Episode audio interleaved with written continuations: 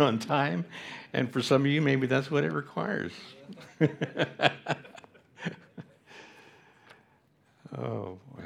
This morning we're going to be in Hebrews, the end of Hebrews. And we're going to do part of Hebrews and part of, or I mean, part of uh, chapter 5 and part of chapter 6.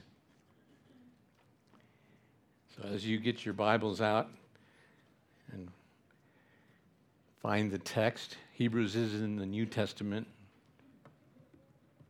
That was a joke. Everybody's supposed to.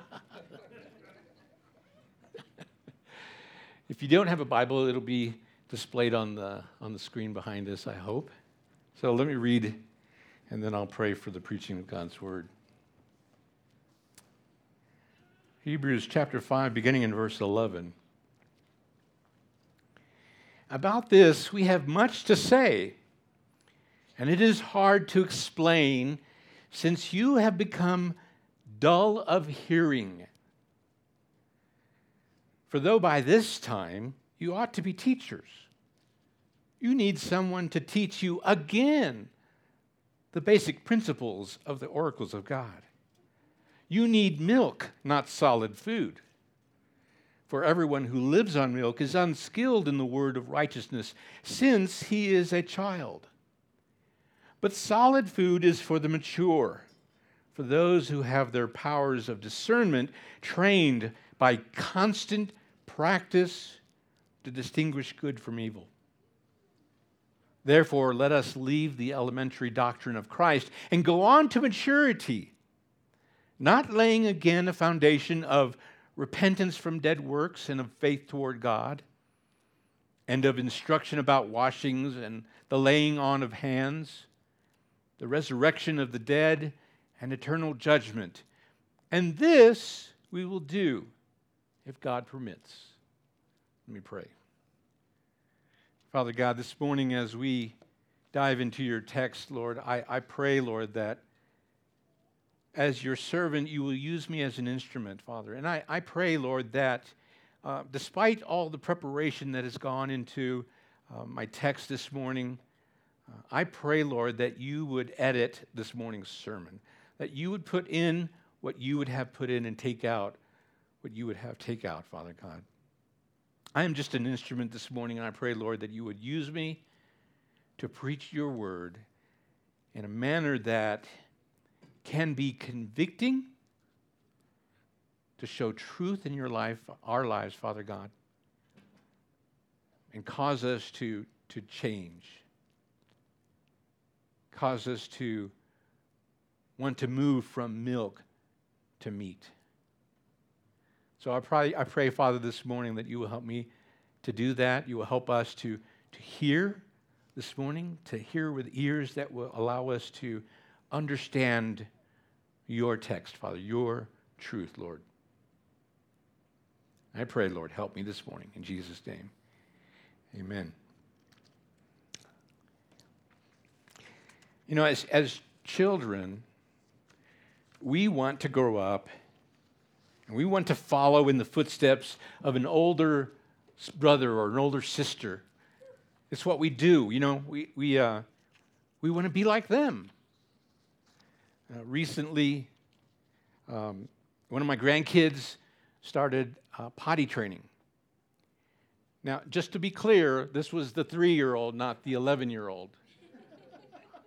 I'm sure, I'm sure Sella would appreciate the fact that I'm pointing that out to you. But we were all sitting around the family room talking about it, and, and uh, somebody had said, Yeah, you get to uh, wear uh, big girl underwear. And her eyes lit up, and she just got so excited. She was just jumping up and down.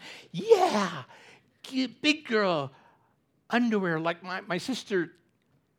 You know, she said, she was so excited. We want to move from, from childhood to adulthood. We want, to, we want to go from drinking milk to eating meat. Tweeners want to become teenagers. Teenagers want, want more responsibility. They, they want to start driving. Uh, they want to, to be able to stay up later. They want to be an adult. They want to be on their own. What do adults want to be? Well, we don't want to be old, but we do want to be wise. Right? Wisdom is what's most commonly attributed to old age. So we want to be wise, but, but then what? Nobody who's wise ever says, I want to be dead. And that's logically the next thing that comes up, right? We all have this desire to, to better ourselves, to, to improve, to, to, to grow up. Now, as young Christians, it's the same. There's a certain zeal when we first gave our heart to the Lord.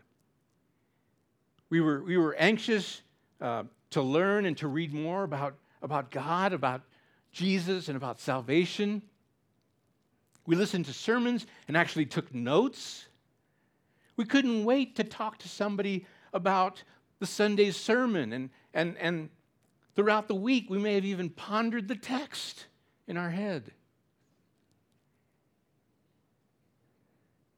We wanted to know more. We wanted to go from drinking milk to, to eating solid food. But for some reason, as Christians, for some reason, that wanes over time. Something happens. We, we stop taking notes. We don't talk about the sermon much anymore. We, you know, we, sometimes it's even hard to remember what the sermon was about, much less ponder it throughout the week. Is it because we, we know it already? That we're not paying attention? Have we become have we become bored with the text? Have we become bored with the word? Which is, which is to say, we've become bored with God. Have you become bored with God? The writer of Hebrews is telling the people about Jesus being appointed the high priest by God, and then all of a sudden he says, Well, we have much more to say about this, but it's hard because y'all have become dull of hearing. This is the third major exhortation he gives to the people. The first one is in Hebrews 2:1 where he says, "Therefore, we must pay much closer attention to what we have heard, lest we drift away from it." His exhortation is that not to drift away from the truth. The second exhortation is from Hebrews 3 6 to the end of of chapter 4, he says, and the emphasis being on, on Psalm 95, he says, Today, if you hear his voice, do not harden your hearts. And in verse 12, take care, brothers, lest there be in any of you an evil, unbelieving heart leading you to fall away from the living God. These are exhortations to, to, to shake you up, to wake you up to the truth. He wants you to know the truth. Then, now in chapter 5, after beginning to talk about the priesthood of Jesus, which is an, is, is an important thing to know, he interrupts himself to speak to the immaturity and the lack of spiritual commitment in the people, who by now should be able to teach the basic principles of the Word of God. His intent was not to shame anyone, but to wake them up, for them to see that it's time to move on from milk and on to meat for sustenance, so that they can gain strength and, and persevere until the end. The writer of Hebrews only wants for Christians to persevere until the end. Thus, the exhortations pay closer attention lest you drift away. If you hear his voice, do not harden your hearts.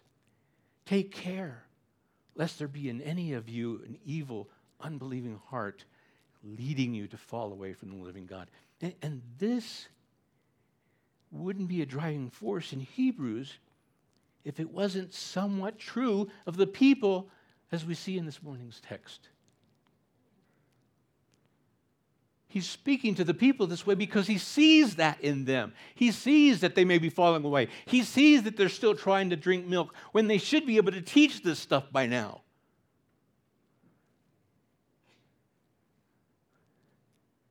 And so let's, let's, let's see how he does this, how he, how he tries to wake them up, how he tries to, to encourage them to move on.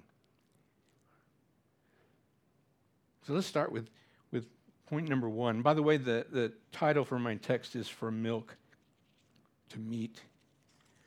Ooh, I have a blank page here. I wonder if that.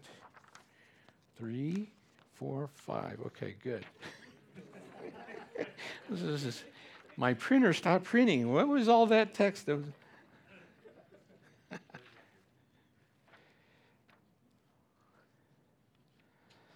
Point number one you have become dull of hearing.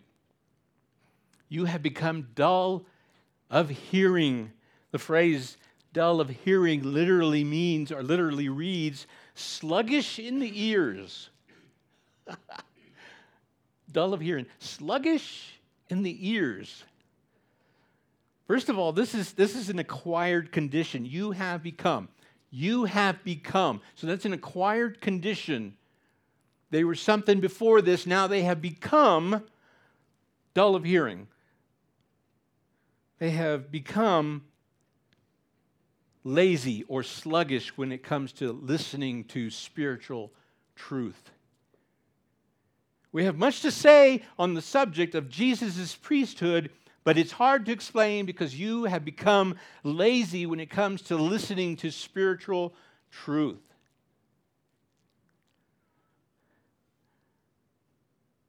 That's some tough love. That's some tough love to speak to the people this way. And unfortunately, Christians back then are no different than Christians today. We have become lazy, sluggish in our ears, sluggish in our hearing, lazy to hear the spiritual truths, the, the Word of God, lazy to, to even pay attention to what's going on with the text. What is God trying to teach me here? What is God trying to say to me here? Let me take note. Let me study this.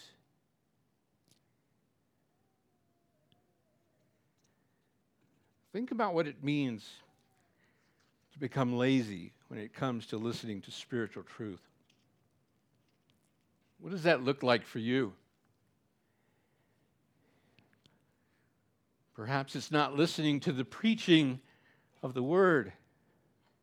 Maybe you're not paying close enough attention to take good notes. Maybe, maybe you're not even taking notes. Yes, there are, there are distractions, but are you doing enough to eliminate the distractions?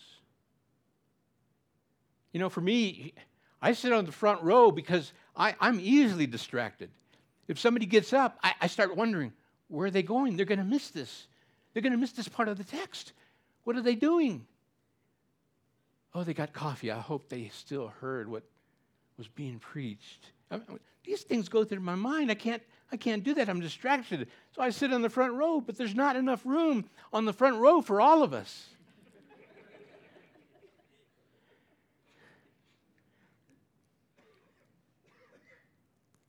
I cannot stress enough and I think the writer of Hebrews is, is, is saying this all through Hebrews. I cannot stress enough the importance of hearing God's word, especially if it's the only avenue you have available to be immersed in His word. Ask yourself. Ask yourself have, have I become dull of hearing?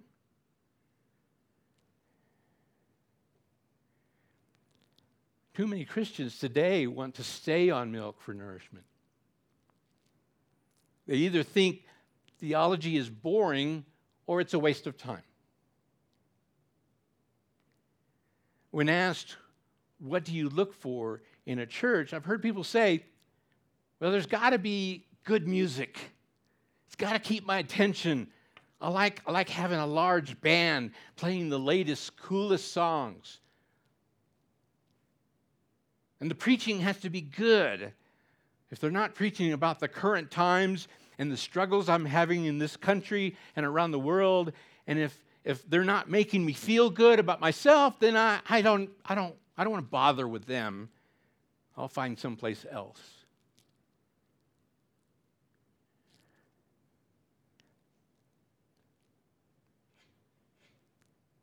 Would you say that about a church you're looking to attend? If even occasionally the preaching is not making you feel a little uncomfortable, and I mean uncomfortable in the sense that it's revealing an area of sin that you struggle with, then you might want to question whether the preaching has gotten too feel good or if they've stopped preaching from the Word of God.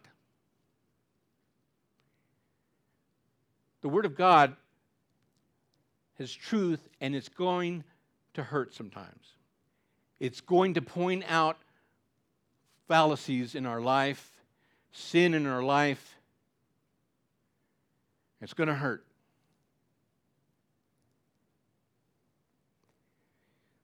I, have told this story before, and I was reminded of it when I was writing this. H.B. Charles Jr. was, was being interviewed by C.J. Mahaney in one of our uh, pastors' conference, I think it was in 2017.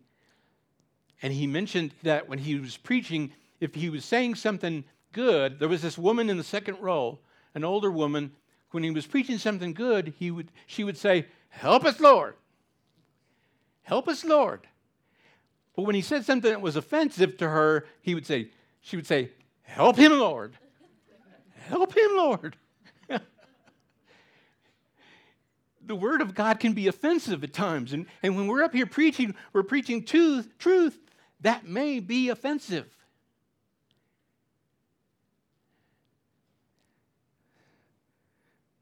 But if God's word is true, why are you being offended? If God's word is, is preaching the truth, about life, about Christian life, about Jesus and the gospel and, and, and what we receive through that, why would it be offensive?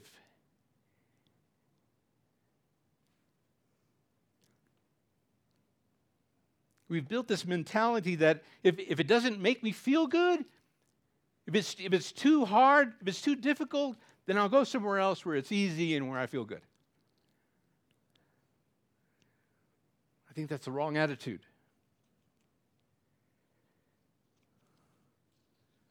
It's simply the wrong attitude that the Hebrew, the writer of Hebrews is recognizing when he's, he's giving exhortations to the people and saying, Look, wake up, lest you fall away. Take care, brothers, lest you have an unbelieving heart. And even now, when you should be able to teach this stuff, we're having to teach you again because you're staying on milk and you're not moving on. Who said it was going to be easy? Reading God's word, who said it was going to be easy? Jesus said in Matthew 10 22, You will be hated by all for my name's sake. Most of us remember that, but we forget about the second part of that verse, which says, But the one who endures to the end will be saved. The one who endures to the end. That means we're going to be hated for the rest of our life, not just once or twice in our life, but for the rest of our life, we're going to be hated for His name's sake. We're going to have difficulty, trials, tribulations because of the, of the brokenness of this world, the fact that we adhere to and love and preach Jesus Christ, we're going to be hated. And for those who endure to the end will be saved. Endure. What does that mean? Endure. That means to have the strength to, to carry on, to proceed. Even though we're hit from the back, even though we're hit in the face, even though we're, we're pushed to our limits, we're enduring. We're going on to the end because we know there's something special there.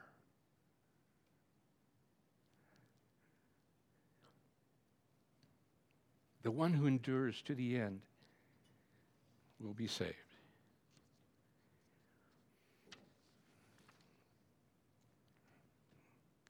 Now, Hebrews 5 11 through 14 shows us three marks of an infant believer someone who prefers drinking milk and cannot handle meat.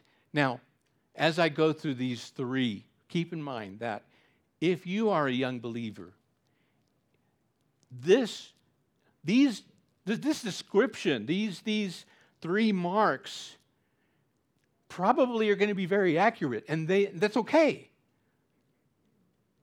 He's talking about those of us who've been around for a while and, and know the text, know the Word of God, who can and should be able to teach this. He's talking about those that are refusing to move on from milk to meat. Okay? However, as I go through these marks, if you feel, if you start to feel defensive, if you start to feel like, ah, I don't want to hear this because it's that's me. Remember, there is therefore now no condemnation for those of us who are in Christ Jesus. Romans 8 1, there is therefore now no condemnation for those who are in Christ Jesus. We don't have to feel condemnation because, because you know, the preacher is, is pointing out something that is difficult to hear because it affects you. It points out your weakness, it points out your faults. There should be conviction. The Holy Spirit should convict you to say, okay, yeah, that is me, and I can change. There's something I can do to fix this. All right, so let me talk about the, the three. First of all, first one is shallow in their understanding. Shallow in their understanding. Since they have become dull in hearing, in other words, they've, they've become lazy when it comes to uh, listening to spiritual truth, they are shallow in their understanding. And that's, that's even understandable. Because if they're not listening to the preaching, if they're not listening to the Word of God, if they're not reading and meditating on the Word of God, then they're going to only have a very shallow understanding of the text. They may not have a full or true understanding of the text, which could get them into trouble. It's hard to explain difficult and important things in the Word of God if they don't have a grasp of the basic things. This is what he means by verse 12, where he says, You need someone to teach you again. You need someone to teach you again the basic principles of the oracles of God or, or the, the Word of God. If you ask somebody, what is the gospel? What does the gospel mean to you? And they say, um, the gospel means uh, if I believe in Jesus, then I get to go to heaven. That's a very shallow understanding of what the gospel means. No, the gospel means that, that Jesus, the Son of God, came down, became man, lived a, sinful, a sin, sinless life, and then offered up his life for the sacrifice of all people's sins went to the cross, took on the full wrath of God, having God turned his back on him, died on the cross, giving up his life for our life, his sinless life for our sinful life. Then, three days later, being raised up, seated by the right hand of God, where he is now our advocate. That's not the end of it. For those who believe and confess him as Lord, profess and, and repent of their sins, God says, You're justified through His righteousness received by faith alone. Man, if that doesn't excite you, wake up. Wake up. This is the gospel that we should be preaching. This is the gospel that when somebody says, Well, what does the gospel mean to you? Ho, I'm ready. This, this, this, this is so much more than just if you believe in Jesus, you get to go to heaven. No, it's more than that. Don't be shallow about your, about your understanding of the Word of God.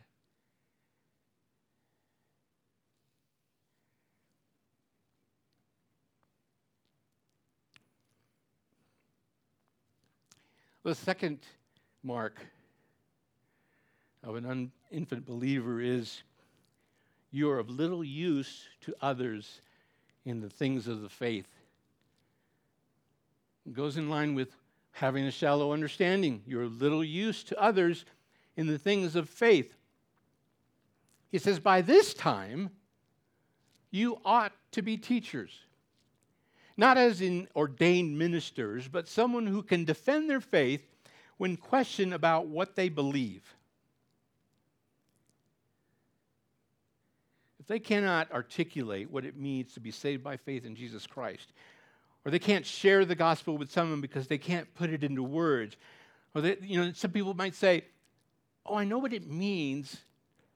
I just can't put it into words for someone else to know what it means." Then you don't have a clear understanding of the gospel. If you know what it means, but you can't put it into words, then you don't know what it means. It's simple. It's simple as that. You have a shallow understanding of the gospel. The third is unable to discern good from evil. Unable to discern good from evil. He says solid food is for the mature, for those who have their powers of discernment trained by constant practice to distinguish good from evil. In order to distinguish good from evil, you have to be in constant practice. Those who have their powers of discernment trained are in constant practice, meaning it's not something that is taught and practice once or twice, it means you're practicing it constantly. This is the training that you go through. You're practicing, you're reading the word constantly. You're trying to figure out what does this say? What does it say to me? What does it say to us about our life in Christ? Constant practice so that you're able to defend against all deceitful schemes. Like Paul says in Ephesians 4 14, so that we may no longer be children, tossed to and fro by the waves and carried about by every wind of doctrine, by human cunning, by craftiness in deceitful schemes. Deceitful schemes.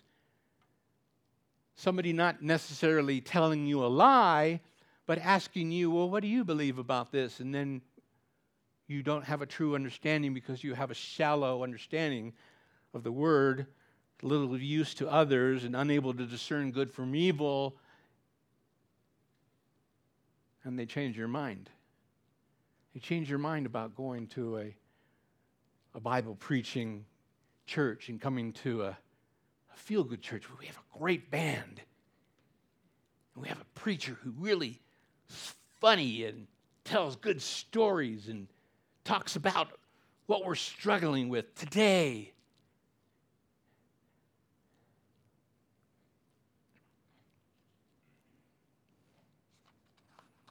Constant practice. What, what, is it, what does constant practice look like? I said some of these just a minute ago. It means being in the Word studying and meditating on God's word, listening, listening to sermons and taking notes, and then, and then talking with others about what you, what you heard, what you learned, and listening to what they heard and what they learned. Sharpening each other, understanding the word of God, training and preparing yourself to discern good from evil. This is constant practice. Do we do that? Do we talk to others about the word? Do we, do we ask them, hey, what did you hear on Sunday? Talk to me about it. What, what I want to know what you heard. What did you learn? This is what I heard. This is what I learned. Oh, yeah, some of it is the same, but that was different. I didn't hear that. Tell me some more about that. Oh, let's talk about it.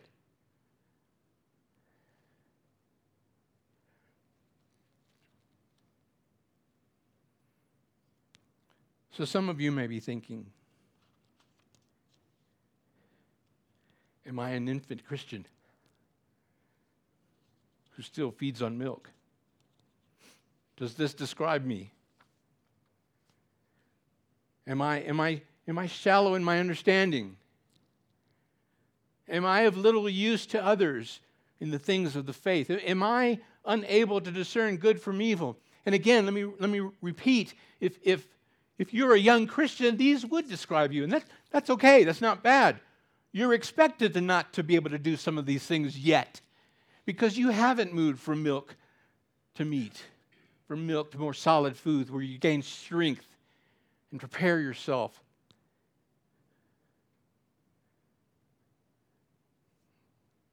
But if you're not a young Christian, if you've been around for a while, if you should be able to teach these things as well, and these describe you, let me tell you, don't, please don't, don't be dismayed. Don't be dismayed. There's no shame. There's no condemnation here. There is, however, a remedy. There is a remedy, and here's the, here's the remedy apply yourself to the truth. Apply yourself to the Word of God. Learn the fundamentals of the Christian faith so that you can express them to others who may need to hear the gospel. Then do what it says in verse 1 of chapter 6 move on to maturity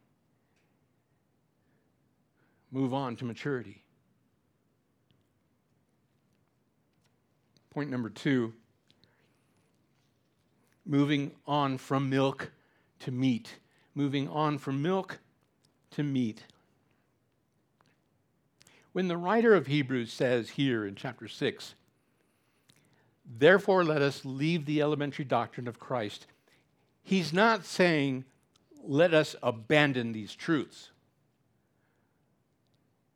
He's not saying let us abandon these truths, but rather, first, let's establish them as a secure, sure foundation, and then move on to maturity so that we can build on this foundation.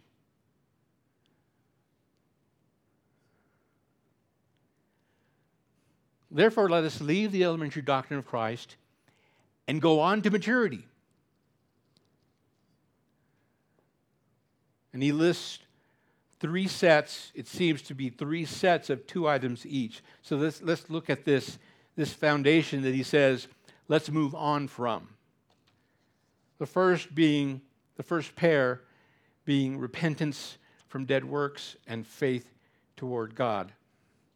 So that's so let's read that again. It's, Therefore, let us leave the elementary doctrine of Christ and go on to maturity, not laying again a foundation of repentance from dead works, and faith toward God. The movement from unbelief, someone who's not saved, unbelief into Christianity begins with an understanding of that which brings us only death. That is dead works. Dead works brings us only death dead works or sinful deeds that stand under God's condemnation brings us death. The awareness of our sin, the conviction over it, and then repentance of these acts that bring us death is what they're speaking of here repentance from dead works, right? So, together with repentance is faith in God. That's the second part faith in God who offers us forgiveness and salvation through Jesus Christ. Repentance of dead works, faith in God, who offers us forgiveness and salvation through Jesus Christ. Put together, these form the doctrine of justification. An awareness of our sin, repentance and faith in Jesus Christ for salvation, and, and God declaring us justified and righteous in His sight. That's justification. This foundational truth is what we build everything else on And it's critically important that we have a good understanding of this. Otherwise, all our understanding will be flawed. Having a good understanding of justification, why we're able to be justified, it's through His righteousness, through Jesus Christ's righteousness, salvation through Him and Him alone. Understanding that, if we don't understand that, then all our other understanding will be flawed. Jesus came to fulfill the law. He came to fulfill the law and die in our place for the atonement of our sins. Believers of Jesus Christ are declared just through his righteousness received by faith alone, not by works. Not by works. Received by faith alone. The second one, the second pairing, is instruction about washings, the laying on of hands. Instruction about washings, the laying on of hands. These have to do with our empowerment of the Christian life. Or, in other words, it, it points to sanctification. The washings are referring to baptism and the coming of the Holy Spirit to empower us to be witnesses for Jesus, as it says in Acts 1 8. And generally, the laying on of hands signified the coming of the Holy Spirit, although it was also associated with, with blessing, healing, and ordination, ordination for office. And that's not what we're talking about here. We're talking about the coming of the Holy Spirit to sanctify us, to empower us for the Christian life. That is to empower us and so that we endure to the end. Empowering us so that we endure to the end. And through the Holy Spirit, we are being sanctified for Christian life.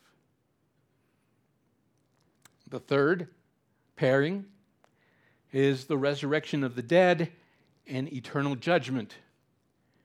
The resurrection of the dead and eternal judgment. So if the first pair relate to justification and the second pair sanctification, then it makes sense that the last pair point to glorification. Glorification. That is the destiny of believers after death. The destiny of believers after death, the hope, the hope of resurrection into a glorified life. The Word of God says all will be raised on the last day. All will be raised on the last day, the day of judgment. Those who are in Christ will be received with joy. Those who reject him will be condemned forever in their sins.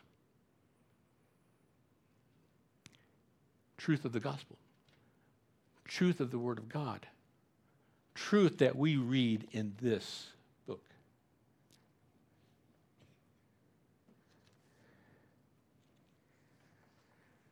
My third point and last point this morning is persevering in Christ until the end.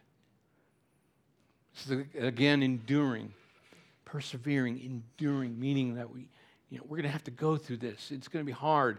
We're going to have a struggle. So we need we need strength to do this. We can't do this on sustaining being sustained by milk alone. We need solid food to grow muscle, to become stronger so that we may endure to the end, so that we may persevere to the end. The, the main theme of all of Hebrews so far has been that through faith in Jesus Christ, we must pers- persevere until the end. His exhortation to not drift away from the truth. Why? Why, why is it so important not to drift from the truth? Is because the truth gives us strength, it sanctifies us, it allows us to get to the end. Therefore, we must pay much closer attention to what we have heard.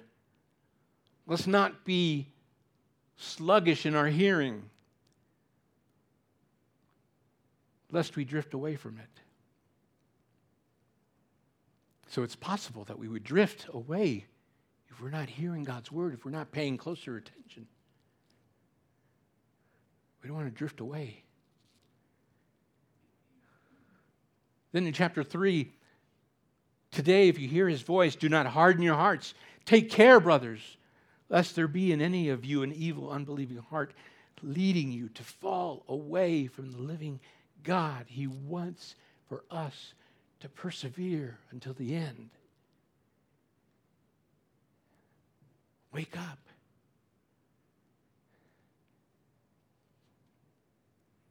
All of this, even now, his exhortation to move from milk to meat, that we may prepare ourselves to build our faith into maturity, building upon the foundation of Jesus Christ, so that we may endure until the end.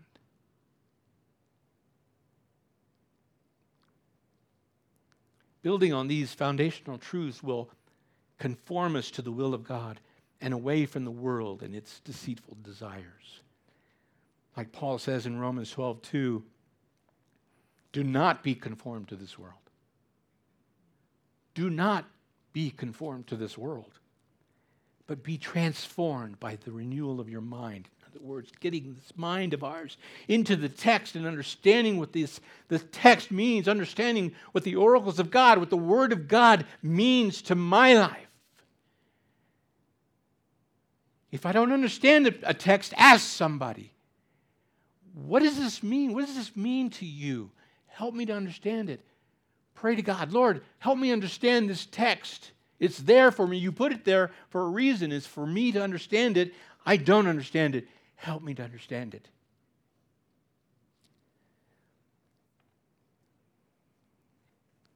Be transformed by the renewal of your mind, that by testing, oh, by testing, we are tested every day.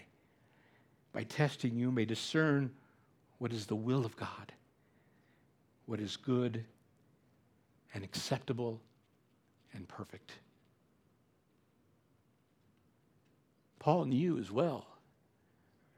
We needed an understanding of this text. We needed strength in order to endure. We needed to be conformed, not to of this world, but away from this world. We are not of this world, but be transformed by the renewal of your mind.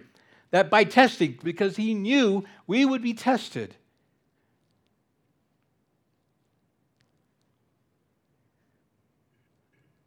All of us will be hated because of his name.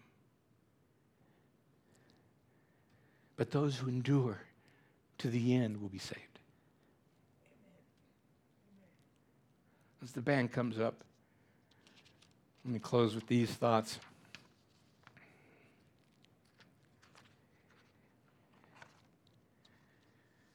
Being nourished by milk for a young believer is not wrong. It's not wrong, but necessary. Necessary until they are able to handle solid food for a deeper understanding of God's Word. We all have a natural desire to want to, to, to grow up, to want to, to better ourselves, to move from childhood into adulthood. But the deceiver tells us we don't need this. The deceiver tells us we know it all. And therefore, we become dull of hearing, lazy when it comes to listening to spiritual truth the writer of Hebrews in this particular text is speaking to those who by now ought to be teachers but are not because they have become lazy. His intent in his exhortation is to wake them up from this infant behavior and wants them to grow up. He, he wants them to move from milk to meat so that they can build a firm foundation in their beliefs and be useful to other believers and useful to those who, who, who need to know or hear the gospel. If you find yourself convicted this morning because, of, because you may have heard something, maybe not moving into maturity yet, your understanding of the word, remember, remember that the remedy is not hard. The remedy is not hard. Simply apply yourself to the truth. Learn the fundamentals of the Christian faith so that you can express them to others. The meaning, you know, yeah, I can, I can repeat what I've learned. I can understand, I can repeat the gospel to somebody. And it's not Yeah, if you believe in Jesus, you'll be able, you'll be, you'll be able to go to heaven. That's only a very superficial part of it. Learn to be able to tell somebody the gospel of Jesus Christ. Then do what it says in verse 1 of chapter 6. Move on to maturity. Move on to maturity, and this we will do if God permits. Amen. Let me pray. Amen. Father God, as we as we learn to understand and want to understand your text, Father, help us when we're convicted of your text, Father, to, to seek you out, to, to ask for a remedy and, and to understand what that, what that remedy entails. What does it mean? What does it mean for me to study more of the Word? Does it mean for me to hear more uh, preaching? Does it mean for me to, to get with others and talk about the Word? Yes, yes, and yes, and yes. Father, help me. Help us.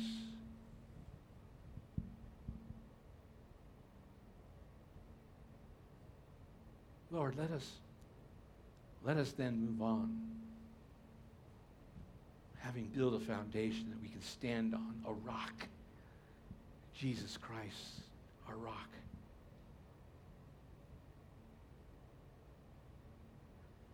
Let us stand firm in your truth, Father God. So that we will not be swayed to and fro, but can stand firm a firm foundation. Your